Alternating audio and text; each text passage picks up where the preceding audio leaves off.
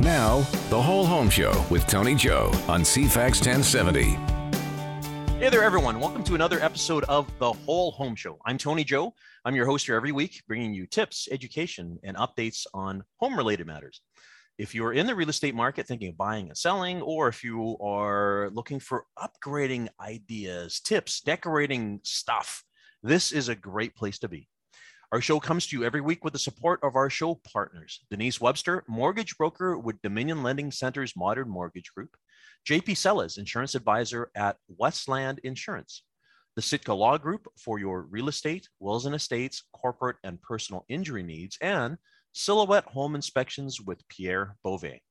If you need help or direction in your real estate transaction, give any of the Whole Home Show team members a call. They would love to hear from you. It's my pleasure to be your host here every week, and I have been for 4 years and over 200 episodes. I've been selling real estate here in Greater Victoria for 30 years. I've handled hundreds of transactions in our fair city. Proud to be ranked as one of the top producing REMAX agents in Western Canada, and I'd be pleased to help you as well, too. If you need an opinion or thoughts or want to talk about the market or maybe your A to B plans, where you're going to go next, feel free to give me a call. I'll be happy to chat with you. You can find my contact information and the rest of the Whole Home Show team members by visiting the CFAX1070.com website. You'll find the Whole Home Show there, and all of our contact information is there. Or you can always just reach out. Google Tony Joe Real Estate, Tony at primeteam.ca. Happy to chat with you. Always love hearing from our listeners, and always happy to introduce you to our show partners. Today, we're going to be having a conversation about the CRD, the Capital Regional District, what it does, what some of the services are, how it integrates with the 13 municipalities here in Greater Victoria. But specifically today, we're going to have a focus on environmental protection. We'll be talking about things like wastewater, septic systems, the treatment plant that has gone in recently, and other things as well, too. For instance, some energy on the climate front, some new initiatives the CRD is moving forward with. I'm really excited to have a conversation with the Senior Manager for Environmental Protection at the CRD, Glenn Harris. So many great things the CRD does here in the region. We always start by having a conversation about what's going on out there, getting messages or updates from our listeners. If you have a story or a question or want to have a conversation about anything real estate related here in Greater Victoria, just reach out to us. Again, visit the CFAX1070.com website to find the Whole Home Show. Reach out to me. Give us a call, as many of you often do. Be happy to chat. Now, something that's been coming up a lot recently is, we know it's an ongoing saga right now. There is no inventory. It's hard to find properties. There is a demand that continues. We still have multiple offers. We still have bidding wars. People aren't putting their properties on the market. We've talked about this before in past. Not that they don't want to move. It's just that people get the impression they know that it's not going to be difficult to sell their home, but they don't want to sell their home until they know where they're going to, because nobody wants to be homeless, right? We get the conversation or the question quite often, and I know all realtors get this question too, and that is, well, if we can't find a home, let's build something. Let's build a home. Well, first thing to consider is the struggles and issues that are happening with the supply chain and with labor shortages right now. So I don't even want to get into that right now. Contractors are booked years in advance. Hard to get contractors to get anything going in a timely fashion. It's just the nature of the market right now and what's going on out there. But even if you had a contractor lined up and ready to go, the trick is finding that piece of land. There's not a lot of land out there. I had somebody ask me a couple of weeks ago, how come there's not more land for sale? Well, we are a pretty small community when you think about it. Geographically, when you look at the map, there's not a lot of space. There's no sprawling space out there for people to expand to. I often say when I go to Calgary, when I'm approaching in the airplane, I'm always looking for the first house, the last house in the Calgary area.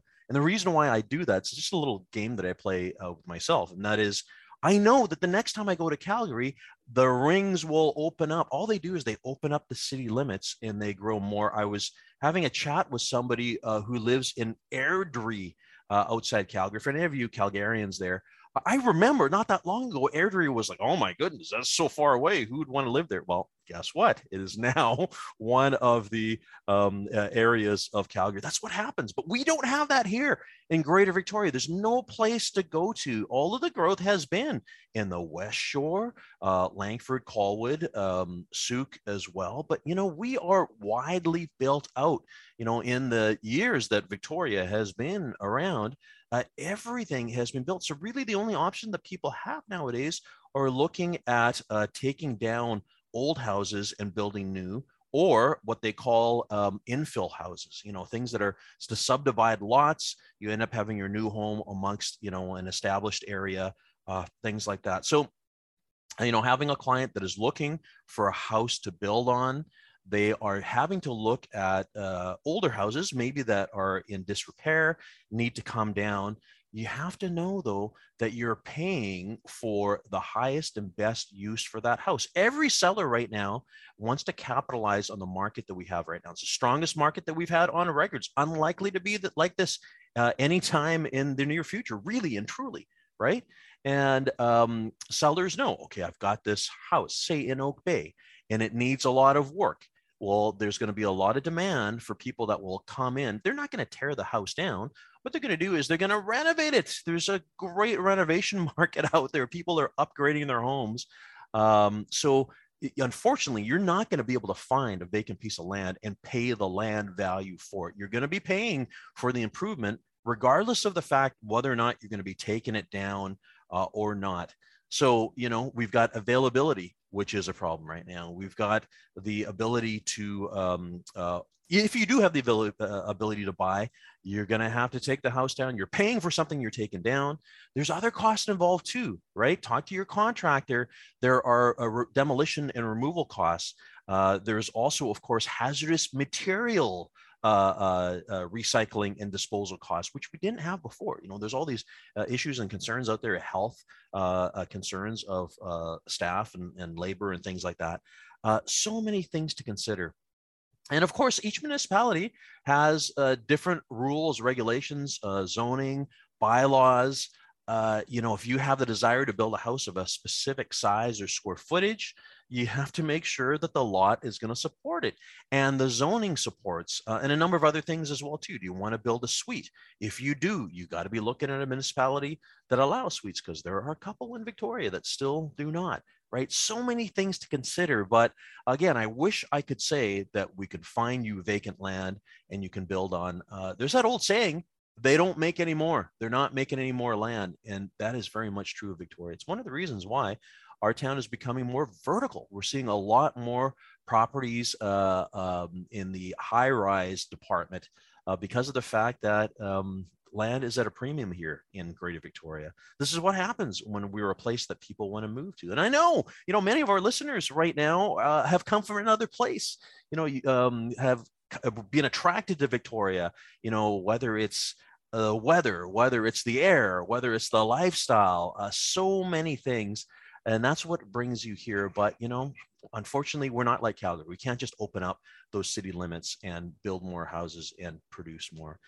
Speaking of all those things I just talked about, by the way, you know, all those positive attributes, those are things that are overseen by the CRD, the Capital Regional District, which is basically the body that works with all 13 of the municipalities to deliver services. You know, there's parks, there's all of these things. And before we get into it, I just want to direct you, if you're ever curious, go online, visit crd.bc.ca and learn about all the neat things that the CRD does in our community here. Not the least of which is managing things like water services, water conservation, waste disposal, and all of these things, which, you know, we flush things down the toilet. We never think about where they're going, but we're going to learn about that today, because when we take our first break here, when we come back, we'll be having a visit with Glenn Harris, who is Senior Manager for Environmental Protection at the CRD. I'm looking forward to this conversation. There's always so much more that I can learn as well, too, from the CRD. But Got to take our first break right now. We'll be back in just a moment. You're listening to The Whole Home Show with Tony Joe on CFAX 1070. Thanks for coming back. You're listening to The Whole Home Show, and I'm Tony Joe. Greater Victoria, of course, is a place that so many people have come to, and I can't believe it. Our population has grown. I remember it when this was a 250,000 person town. The numbers now look somewhere around the 425,000 range. And often when we get people moving into town, they, they learn about the fact that we have 13 distinct municipalities in Greater Victoria. You know, we've got City of Victoria, Oak Bay, Metchosin, Langford, Colwood, Esquimalt, View Royal, all of them, and they encompass this thing called the Capital Region. So today we're having a conversation about many of the services that the Capital Regional District provides, but I want to give you all a quick little recap about exactly what the CRD is, especially for those who are newer in town. And, you know, I know what it is. I don't think I would do the definition justice. I'm just going to read off a couple of quick things from the CRD website, which you should visit, crd.bc.ca. The CRD was incorporated in 1966 to provide regional decision-making on issues that transcend municipal boundaries, and to enable effective service delivery to residents regionally, sub-regionally, and locally. So today, the CRD is the regional government for all 13 municipalities and 3 electoral areas on Southern Vancouver Island and the Gulf Islands, serving all of the people here in Greater Victoria. So it's my pleasure today to introduce our guest. He is the Senior Manager for Environmental Protection at the CRD, Glenn Harris. Glenn, thanks for joining us. Thanks, Tony. No, I'm glad to be here. It's great. Yeah, there's so many things that the CRD encompasses. I don't even know where to begin because there's so many things that you cover. Tell us about your role and what is it that you oversee? Yeah, so we provide a lot of the environmental context to a lot of the services. So you think about the CRD, you think about wastewater management, you think about our drinking water. We've got phenomenal drinking water service. We think of the regional park system we all enjoy, especially through this last couple of years of COVID. We've got housing, we're doing the hospital board, and we provide well over 200 different services, some regionally and some sub-regionally to those 13 municipalities and 3 electoral areas you just described. So a large part of what my team does, a division of staff, is to provide sort of the regulatory, environmental, scientific context for a lot of this stuff, and to do a lot of the outreach to homeowners around just living green, being more aware of our impact on the environment, and helping to build, as we say, healthy communities in a healthy environment. You know, and this is one of those things that I think maybe people sometimes forget about. You know, you move into a home or even a strata, there are responsibilities about taking care of your systems, right? And, you know, thinking about things like wastewater and storm water. And, you know, if ever was a time to think about these things, it's kind of now, because it's been a crazy season out there weather-wise, right? Yeah, absolutely. And we see a lot of backyards collecting a lot of water. We've seen the floods and the impact on that. And a lot of what the CRD is trying to channel a lot of water into pipes and out and be treated or managed through our system into the municipal systems. We work tightly with the local governments to make sure that our pipes and their pipes are all working together. But that's a big part of what we do for sure. And also trying to daylight it and respect the natural environment, and a lot of, you know, water flowing and infiltrating the ground and just trying to manage that quality and the quantity of water flow. Yeah, you're right. Right now is a perfect time to be thinking about this. Well, let's chat about this a little bit. This household source control. So tell us about that. What are things that listeners need to know? Yeah, for sure. So we always look at source control as sort of the first step in wastewater treatment. And so we've got campaigns, and we're trying to promote this idea that really the only thing that should be going down the pipes are the 3 Ps, the pee and the poop and the paper, and that's it. And yet we still see, movement on flushables, flushable wipes. Those are a challenge. A lot of fats, oil, and grease. That's a huge issue for our maintenance of our pipes and the operations, that these pumps that get plugged up with these fatbergs and what have you. A lot of microplastics, a lot of medicine. So people don't finish off their medication, or they have pets that don't finish off their medication. We don't want to see it flushed down the toilet. We want to see a proper return to a pharmacy or to a vet clinic. So all those things, we're trying to just encourage people to be aware of essentially that the toilet is not a garbage pail. And so when we think about disposing, even something simple, Tony, is contact lenses. So We saw a study recently that 50 million people in the United States, for example, wear contact lenses. You wouldn't think about it, that little bit of plastic, and often people in those daily disposables throw them into the toilet and off they go into the environment, and they add up, 50 million disposable time. And so it's the same thing on a slightly lesser scale in Canada. Those plastics that are going down the toilet, they cause a maintenance issue, and ultimately they can cause an issue in the environment. It all adds up. Yeah, absolutely. Yeah. Oh, actually, you bring up the household fats and all that kind of stuff. I saw a gruesome video online several months ago. I can't remember if it was the UK or in the US or something. And they had unlodged this massive plug in the system. I didn't even think about that. I'm like, oh my goodness, that's gross. Like, yeah, that was. I know they're everywhere. London was the most famous one. It was massive. It was 6 to 8 feet in diameter, and it was plugging up these huge pipes. And so, yeah, that's the issue. And you don't think about it. A little bit of grease after you finish, or a little bit of oil into the sink, and off you go. But it just adds up when you think, as you said, 425,000 residents in the region now, all contributing a little bit at a time. It can add up, and the pinch points are often around our pump stations and that. And then we see it coming out into the environment through the end of pipe. Well, that is the problem, though. I appreciate what you said, thinking that the toilet is another waste disposal, which it shouldn't be. I think it's just easy, and people forget about the fact that there are consequences down the line, right? Yeah, absolutely. Yeah. Out of sight, out of mind kind of stuff. And you think, oh, my little, it's the dental floss. Everyone, rather than just throw it in the garbage pail in your kitchen or your bathroom, it goes in the toilet. Those strings add up, and that's what's closing up these pipes, and puts a lot of extra costs on us in terms of staff time to unplug that, and then maintenance issues and causing overflows and issues and that. So all this stuff adds up for sure. Well, the other one that had a fair amount of news coverage a while ago was those, especially during COVID, those antiseptic wipes. Yeah. Yeah. Absolutely. Those wipes, people wipe the toilet and they flush it. And those are things that are apparently bad. Yeah, they promote them as flushables, but they're really not. They're not breaking down. And I know if we get to talking about the on-site, the septic systems, even the type of toilet paper you use can have an issue if they don't break down quickly. And so those flushables, there's baby wipes, facial wipes, disinfecting wipes, even the personal hygiene wipes, they're really not meant to go down the toilet.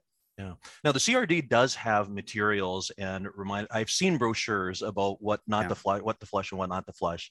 I think that was a great time to remind our listeners, find them, go to the CRD website and educate yourself on these things, because we all got to do our part. Right? That's right. You can Google it. Yeah. Just sort of search word, whether it's septic or on-site or source control, all that'll bring you to our website. As you mentioned, crd.bc.ca, and you can get all that information. And so we're pushing the idea of flushables right now because of our new treatment system. We put a lot of money into that project. And so we want to make sure it's operating as best as it can. And so the flushables are a huge issue, that and the fats, oils, and greases. Those are the two main things that are impacting our wastewater systems. Mm-hmm. And we've got eight treatment plants across the region. It's not just the big one here in the core that we see down on the Inner Harbor, but all of them are impacted by these materials. I do want to get deeper into the new system after our break here, but let's, for the remainder of this time right now, let's just chat really briefly about freshwater though, because you mentioned the CRD manages that. Something that people often comment when they come to Victoria is, oh my goodness, the water quality here is fantastic.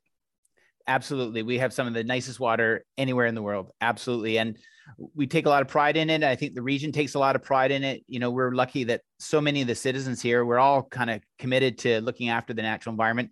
This surface water we have out at the Sooke reservoir, pristine water. We have a multi-barrier approach. I can go into as much detail as you want, but it's a multi-barrier approach. The big thing is about protecting the watersheds. Yep. So we have the 10,000 hectares protected around the Sooke reservoir, and we bought the Leach watershed, which is another 10,000 hectares. That water's protected, so we're not worrying about any contamination. We manage it for fire protection, and it's well-trained. And so then we have a treatment system. We have a well-designed system. My teams are quite involved in not only the water conservation aspects of conserving the water, but also managing water quality and reporting out on it, and making sure our cross connections. So that's something we can chat about too, cross connections, making sure that water doesn't flow from households or businesses into our drinking water system when there's a break in the system. So great. There's so much to talk about. We need to take our a break here, though. We're having a chat with Glenn Harris, who's Senior Manager for Environmental Protection at the CRD. And yeah, I have to say, Glenn, on behalf of people who have told it to me, People move to this town from Toronto, from Vancouver, and they go, oh my goodness, the tap water here is fantastic. And I take it for granted because I'm from here, but yeah. I understand it's the truth. Absolutely. I grew up here too as well, Tony, and it's a great system. And the more you travel, the more you appreciate we have a phenomenal water system that we need to protect and look after and maintain. And I think we do a good job of that. Fantastic. Well, listen, we need to take our break here. We'll be back in just a moment. Now, The Whole Home Show with Tony Joe on CFAX 1070. Thanks for coming back. You're listening to The Whole Home Show, and I'm Tony Joe. Our show comes to you every week with the support of our show partners, Denise Webster, mortgage broker with Dominion Lending Center's Modern Mortgage Group, JP Sellis, insurance advisor at Westland Insurance, the Sitka Law Group for your real estate, wills and estates, corporate and personal injury needs, and Silhouette Home Inspections with Pierre Bove. If you need help or direction in your real estate transaction or anything around your home, give any of the Whole Home Show team members a call. They would love to hear from you. As a reminder, you can find their contact information by going to the CFAX1070.com website, look under shows, and there you'll find us, The Whole Home Show with me, Tony Joe, or reach out to me, Google me, find me. I'd be happy to connect you. You can also find all of our past episodes podcasted on iTunes or Google Play. Just look up The Whole Home Show and you can download all 220 episodes. So much great content and material, including today. We're having a great conversation today. I am learning more about the CRD, the Capital Regional District. And our guest today is Senior Manager for Environmental Protection, Glenn Harris. Glenn, thanks again for coming. Yeah, no, it's a pleasure to be here, Tony. You know, for the longest time, I had people come to Victoria and go, it's such a beautiful place. It's fantastic. But how can you guys pipe raw sewage out into the ocean? And of course, that has been changed as of the past few years. We've got some new systems in place here, right? That's absolutely true. Yeah. No, when I was a grad student or undergrad student here, I mean, that was the big debate. I mean, there was a school of thought you were just putting a lot of nutrients out there. We're just fertilizing the ocean. But I think as we started to understand that came up with that wastewater was a lot of contamination and a lot of other things that we knew we needed to move forward with treatment. Well, it was a big spend as well. I mean, it's a lot of money, but it's the region's way of doing its part for the environment and basically entering the 21st century, right? That's right. Yeah, no, $750 million is a lot of money. It was nice that, you know, this year we sort of announced that we came in on budget, on time with it. That's a pretty phenomenal coup, especially when you see other jurisdictions struggling with the costs and timelines and that. So we're quite proud of that. And yeah, we've got, as I said, we've got 8 treatment systems across the province. This is the big one we built was for the core area. So I'm sure your listeners know that that refers to the municipalities down in the core area and the Western communities. And so we've got the state-of-the-art treatment plant that should keep us going for many, many years. Yeah. Now, not every home is connected to a sewer. And again, this is something else that we bring up a lot with people who are moving into town. In fact, people find it strange to know that the West Shore wasn't serviced by sewer until, I don't know, what was like 15 or 20 years ago or something. All the growth has happened since then. Something else that the CRD takes care of is what do we call on-site sewage, right? That's right. Septic systems, we called it. Yeah, yep. For sure. And we think there's about 28,000 in the region still. And I grew up in Metchosin. I grew up on it with a septic system. And but you're right, the West Shore where the growth is happening. They're slowly sewering more and more of the development, but there's a lot of existing ones and as well as on the peninsula as well. Well, there are some tips or directions that the CRD prescribes for owners on how to handle, because a septic system is very different than a sewer system, of course. Absolutely. And it needs, and to protect the environment and to protect the homeowner. I mean, we see a well-functioning septic system as a real estate asset, right? You want to, you know, when you sell the property, you want to make sure that that system's working properly. All homeowners are considered wastewater operators under the Island Ministry of Health guidelines and regulations. And so we want to look after it to make sure that they're operating properly and not discharging unwanted waste to the environment, as well as just functioning for the proper functioning of the house. Yeah, there's again materials that CRD has. Septic Savvy is something that comes to mind. Even the real estate board actually has a course that they've put on for realtors because it is something that people need to understand a lot more. I mean, there are things that you're not supposed to put down a septic system. That's right. Yeah. And it's sort of the same things that we worry about going into the main pipes that for our sewer system that going out to the treatment plant. It's those 3 Ps of pee, poop, and paper, and even the type of paper. I was reading a little blurb on one of the pages, and it talks about you can find out if you've got the right toilet paper. It was I'll just share with you quickly. It sort of said, you know, take 4 sheets of your toilet paper, put it in a Tupperware container with a lid, and add 2/3 water.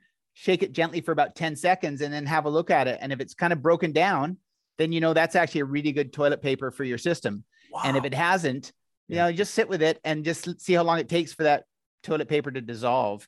Yeah. And gives you a sense of, you know, that's what you're adding to your septic system, which, you know, separates out the solids from the liquids. Those liquids then go into a distribution system and then just percolate through the environment and, you know, get polished and cleaned, and off, everything works fine. Yeah. But it's just something as simple as just the right type of toilet paper. I know with my teenager kids, you know, no shortage of volume of that stuff, and they want the 3-ply, the 4-ply. It adds yes. up, especially when we're promoting low flush system toilets.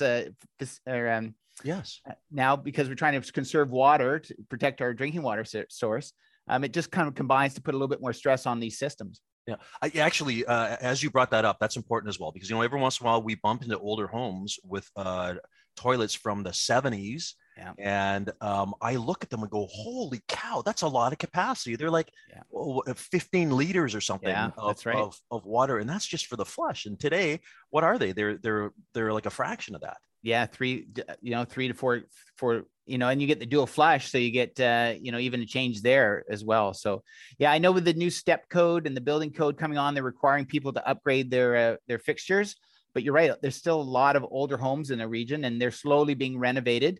And trying to reduce the amount of water, but that has an impact on just the amount of water flowing into the systems. Yeah, you know, you've really got me thinking. We're having this conversation today. I mean, this is an area that I think people just take for granted. I mean, you go to a restaurant, you go, you know, to a hotel or something, and you leave the water running and stuff, and you know, we don't think about our own, you know, our own homes and all that, right? Because getting back to the septic thing, you know, I've heard from people before saying, well, it doesn't matter what I put down because it's going to be collected in the, you know, in the tank, and then we just get it pumped out. Well, it's not good for your system. Well, that's it. And the biggest thing how those systems work is that healthy bacteria, the coliforms that are in there, that's what's breaking down all that organic material. And if you're throwing chemicals in there, so we really promote on our website as well, and as do others, these green products to actually for cleaning, you want the minimum number of chemicals going into that system as possible, but also all the other stuff that won't break down. I mean, we've even seen kitty litter, you know, it's common going down, all the other things, you know, and talk about plastics going in there. People don't think about the bacteria need to break down that organics so the system can work properly. And so you don't have that material flowing out into the distribution system. You don't start plugging up those things, the system itself. And so, yeah, we do take it for granted. You know, where I saw it, Tony, is if, I don't know if people have just traveled, you know, you do a vacation rental in the Gulf Islands and all that, they're on septic systems. Those homeowners are so ultra conservative. You know, there's all those cute little signs about what I'm putting down the toilet, but it's really for all of us. I mean, we're all responsible for those septic systems that we have. And like I say, there's a lot in the region still. Hey, actually, yeah, I appreciate that, because, you know, we're used to seeing those limit your shower to 2 minutes. Yeah, you know, and you know, along with the toilet is a bucket for, you know, the other stuff, right? Yep. And it's been that way on the Gulf Islands as long as I remember. And you're right; those are people that seem to be a little more attuned to this, but that doesn't relieve us in the CRD of our responsibilities for this massive system that we have, right? Yeah, that's absolutely right. You know, in the Gulf Islands, and we work and support the Gulf Islands, Southern Gulf Islands, Salt Spring, you know, their water issues in the summer are pretty significant, and they're on those septic systems. And so they're just more in tune to limited resources. But as our region grows here on the main part of Southern Vancouver Island, we want to be ahead of that now. And we're lucky the people in the region are smart, they're well educated, they care about the environment typically. And so we've got a lot of uptake about some of the messages we're promoting, and a lot of homeowners are, you know, 3 steps ahead of us already anyway. So.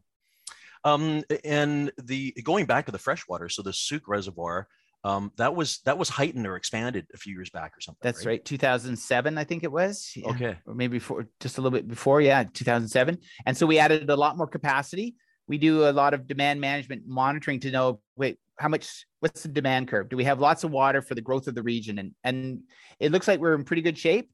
The issue, so I can say on the weekend, we actually filled the reservoir. It's the first time we've done it this early ever since the raising. with the rains, and you got no surprise to anybody. And so we're spilling like a month earlier than normal. That's how much water we've got now. And so we'll have a full reservoir until April or so. And that's when supply or demand exceeds supply, and we'll see the reservoir level going down. And so it's, last year, it's funny, despite our heat dome and the hot summers, we were right in the normal range for where our reservoir levels were. So we're doing pretty good about managing it. We continue to push the messages around water conservation, you know, strive for 5 and limit your showers. It's 5, right? Yeah. And turn off taps and just be considerate of using that water. And I think we're in good shape moving forward into the future. Fantastic. Well, listen, we need to take our last break of the day. We're having a conversation with Glenn Harris. He's Senior Manager for Environmental Protection at the CRD. We'll be back in just a moment. This is The Whole Home Show with Tony Joe on CFAX 1070. Thanks for coming back. You're listening to The Whole Home Show, and I'm Tony Joe. Having a conversation with the CRD right now and Senior Manager for Environmental Protection, Glenn Harris. Glenn, thanks again for coming. Yeah, no, it's a pleasure, Tony. Thank you. We have covered so much today. We've talked about wastewater management. We talked about freshwater. We've talked about septic systems in people's homes.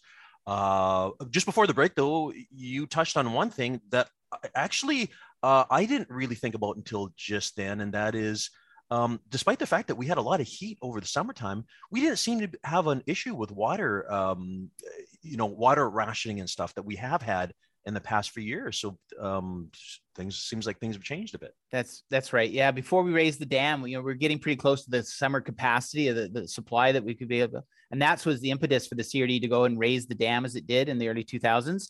And then that also spurred the board to think about purchasing another watershed next door, the Leach watershed, to secure future sources of supply if we need that, you know, 100, 200 years from now kind of thing. So pretty proactive and pretty good management, I would say. Well, and I said at the very beginning that this town is growing. So as there is more people coming into the CRD here, there's going to be more capacity. There's going to be more demands on the system. That's all really important, right? Absolutely. You know, and we talk about from a climate perception of being more resilient for our region. So growing more food locally, our agriculture is going up. We all know the beautiful gardens we all have that grow. I was mowing my lawn 2 weeks ago. It's so we have a longer growing season coming, and between that and agriculture and the growth of the population, as you said, we're going to see a continued demand for our water. So, and there are some initiatives moving forward here on that climate front. Could you share some of these things that you're working on?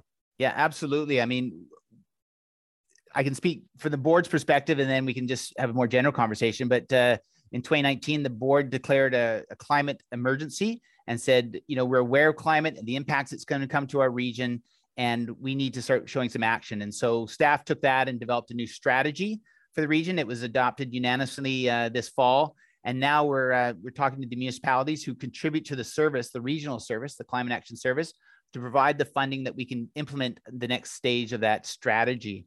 And a lot of it focuses on just decarbonizing or reducing our dependence on fossil fuels in the region. We know that transportation, buildings, and to a lesser extent, our waste management are really contributing to our carbon footprint in the region, and so we're going to start tackling those areas with some specific programs. One of them we've been doing for a little while is this conversion from oil tanks to heat pumps, electric heat pumps. Yeah. That's a big thing we promote, trying to reduce the amount of oil tanks in the region. And we're successful at that, and we've continued that program. The other two areas that we're going to be focusing on, one is EV infrastructure and getting us ready for, you know, a dominance of EV vehicles. Electric vehicles. Sorry. Thank you. Yeah. The province just recently announced their Clean BC program, and they expect that 90% of the cars being sold in 2030, which is only 9 years away, almost 8, will be electric. And so that's, as people replace their cars, they're going electric. And to do that, you need to have the confidence that we have the charging infrastructure in place. And so we've just completed a roadmap study. We do a lot of that support for the region in terms of, okay, what does that look like in the number of charging stations and where might they be shared, and how we move forward. 40% of the citizens here live in multi-unit buildings, stratas, and rentals. So they don't have access to a lot, like a lot of us do, to be able to put a charging station in at our single family home. So they're going to need public infrastructure charging. And so we know the federal and provincial governments are going to be investing heavily through their infrastructure programs to put those in place. And we've got ahead of it and said, okay, we kind of know where they're going to go. And we're going to start with those service agreements with rec centers and shopping malls and grocery stores and others who might be want to participating in providing that public space for charging. Yeah, actually, it's interesting you bring up the stratas because, like, the real estate community, there's often threads in conversation about, oh, are this pre-existing strata is thinking about adding charging stations. Just wondering if that's a benefit, you know, if that's a value add. You know, you talked about a good septic system being a value add for a property, you know, which is true. This has also come up as well. You know, this whole EV conversation is really interesting. I mean, especially like in the past couple of weeks when there was issues at the gas stations and stuff. Still on, that's right. Right. And I often state too, you don't need to go far. Like if you go to Toronto or you go to other places, they're not as prolifically electric vehicle. Whereas here in the CRD, we actually are because they're not vast distances. Like for commuter vehicles, they are an excellent choice. Yeah, we are doing well. And if it's going to work anywhere, it's going to work here. We think right now about 2% of the cars on the road are electric. If we do nothing by 2030, we think it would be about 11% of the fleet. The goal that the region has set and the province has set is 25%. And so that was the basis for saying, let's get that infrastructure in place so that as people move towards those targets and we really promote electric vehicle options, we'll have the infrastructure in place to do that. But you're right. As more supply comes on, we've been waiting. We've just put an order in for those Ford F-150 Lightning vehicles. Oh, yes. What, for the CRD use? For the CRD. Oh, my goodness. Yeah. We've committed for a zero emission fleet and, you know, leadership. And it makes sense on a cost benefit basis for the number of miles you put on and all that. It's actually, those electric vehicles are actually cheaper than the fossil fuel ones. And so it makes sense on a business case. It makes sense on a leadership point of view. The board's keen to take a leadership role and it makes sense. But we're waiting for that supply. You know, they keep promising all these different vehicles and that. And as they come on in the next 2, 3, 4 years, I think there's going to be a big uptake and we want to be ready for it. So that's a big aspect of the strategy as well, is getting our vehicles ready and making those changes, which will be fairly seamless. As you replace your vehicle, you'll simply move to an electric vehicle option. Yeah, fantastic. So, and again, it's a reminder to our listeners about all of the things that the CRD encompasses. And because I'm sure a lot of people ask the question, well, you know, where does the water come from? And, you know, where does the sewage go? How does it work with all these municipalities? Well, it's the CRD. The CRD oversees all, you know, all of these systems and processes for the 13 municipalities. But also this whole, the climate front, because it's water conservation as well that we've talked about. Right. So many things. The other big one I want to make sure, because I think it's relevant for your show and for the listeners, is this idea of energy retrofits for existing buildings. So the STEP code is coming on. So the new houses will be energy efficient. That's just mandated through the building code and the STEP code they're referring to it, levels of efficiency. But it's the existing housing stock that needs to sort of upgrade their energy efficiency. And so the province and the federal governments and agencies have said that's a huge priority of meeting their commitments and aligning us all with their investments in their infrastructure. And so the next few years, we're going to see a lot of effort and promotion of upgrading your energy efficiency in the house. And so part of it will be moving to heat pumps. That'll be good, but there'll be other incentives going on. And what the CRD is going to hopefully do, working with all the local government partners, because they have all roles to play and we have just a coordinating role, we'll be bringing along programs that'll help homeowners be able to take advantage of all the grants and all the opportunities to update and improve their energy efficiency, which should reduce cost savings. So there should be cost savings involved, which is really impossible, reducing your utility costs, but also getting off carbon. I think most of us want to do that, reduce our carbon footprint, and this is going to be a great way to do it. So it's nice to see all the levels of government aligned, and we're just trying to facilitate and make sure that we're all on the same page and making things relevant for our regional citizens. Oh my goodness. Yeah. Because of course with 13 players, I mean, I can't imagine if they all were going different directions. It's good to have this unified message and unified front, right? Yeah. The CRD does a good job. We try and really facilitate those regional conversations. So we know what everybody's doing. There's some bigger and smaller municipalities, but trying to support everyone through shared interests and projects and knowledge to move forward together. Yeah.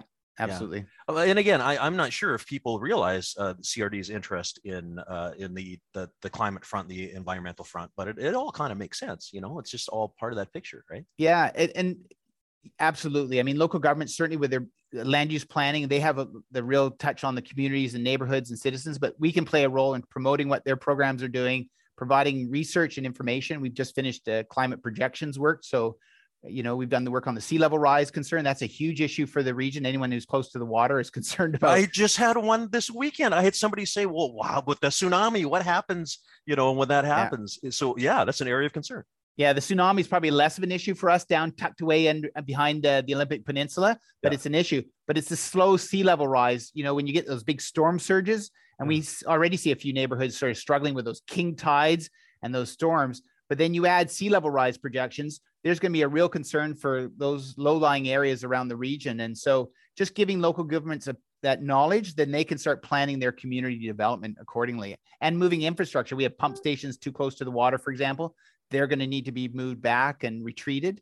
And so all of this comes together. So yeah, local governments have a role. Regional government has a role. We all have a role. And at the household, we hopefully all take responsibility as well. Well, and this is what I'm hoping has caused some of our listeners to think about today with our conversation is the responsibility that we have. You know, I'm pretty happy in the Joe household. We're pretty good with all this stuff. My kids are fantastic with recycling and knowing what to put down the toilet and all that kind of stuff. But I mean, it would make sense because I bump into this every day, and I think I should know these things. And it's a reminder to everyone else, like the resources are out there. Don't forget about what it is the CRD does, and, you know, play your part. Right? Yeah, Glenn. Exactly. And we're just going to keep those keep reminding people about that. You know, the fats, oil, and greases. Don't just as new people come to the region, as we just remind ourselves to continue good practices. Yeah, you'll continue to see those messages. You know what? I think that our listeners or people wondering about fats, oils, and greases, you got to Google this thing in London when unlodged this thing. It's just, it was gruesome. Yeah. And it's a reminder about what happens when you put stuff down. Everyone puts stuff down the drain that they shouldn't be. You know, you think about these, you know, 24-story condos we have downtown now. Like, there's a lot of people putting stuff down drains. Yeah, right? Absolutely. And it's a cost. And so we think we're providing a public service. So we're taking public dollars to maintain this. If we're doing our part, we can reduce those costs. And so ultimately that's savings to the homeowners, right? So that's kind of why another good benefit of just good practices. Yeah, because infrastructure upgrades and stuff, that's a lot of money. I mean, the treatment center, like you said, $750 million or whatever it is. That was a lot. Yeah, expensive project. Glenn, so if people are curious and want to learn more about what the CRD does, best thing to do would be? Come to our website, crd.bc.ca, and Google anything that we've talked about today. It's all there. We're trying to make that website more accessible and easier to find things. I think we're doing a pretty good job of that. We've got all sorts of campaigns and stuff and programs available to people. And I think they'll find it through our website for the most part. We are trying other channels, but I think the website's the best way to go right now. It is. And there's, you know, I visit the website quite often, and it's amazing how much information is there. And it's all broken down into all the different areas. But the bottom line, folks, do your part. Do your part. It's important for our region and for the future and for our kids and all that stuff. But for me, I love knowing that there is a body like the CRD that is here helping all the residents. Glenn, thank you so much for coming and joining us today. It's been great. Tony, thank you. I've really enjoyed the conversation. Appreciate the opportunity. All the best to you and your family. Fantastic. And to the rest of our listeners, we'll be here for you this time next week.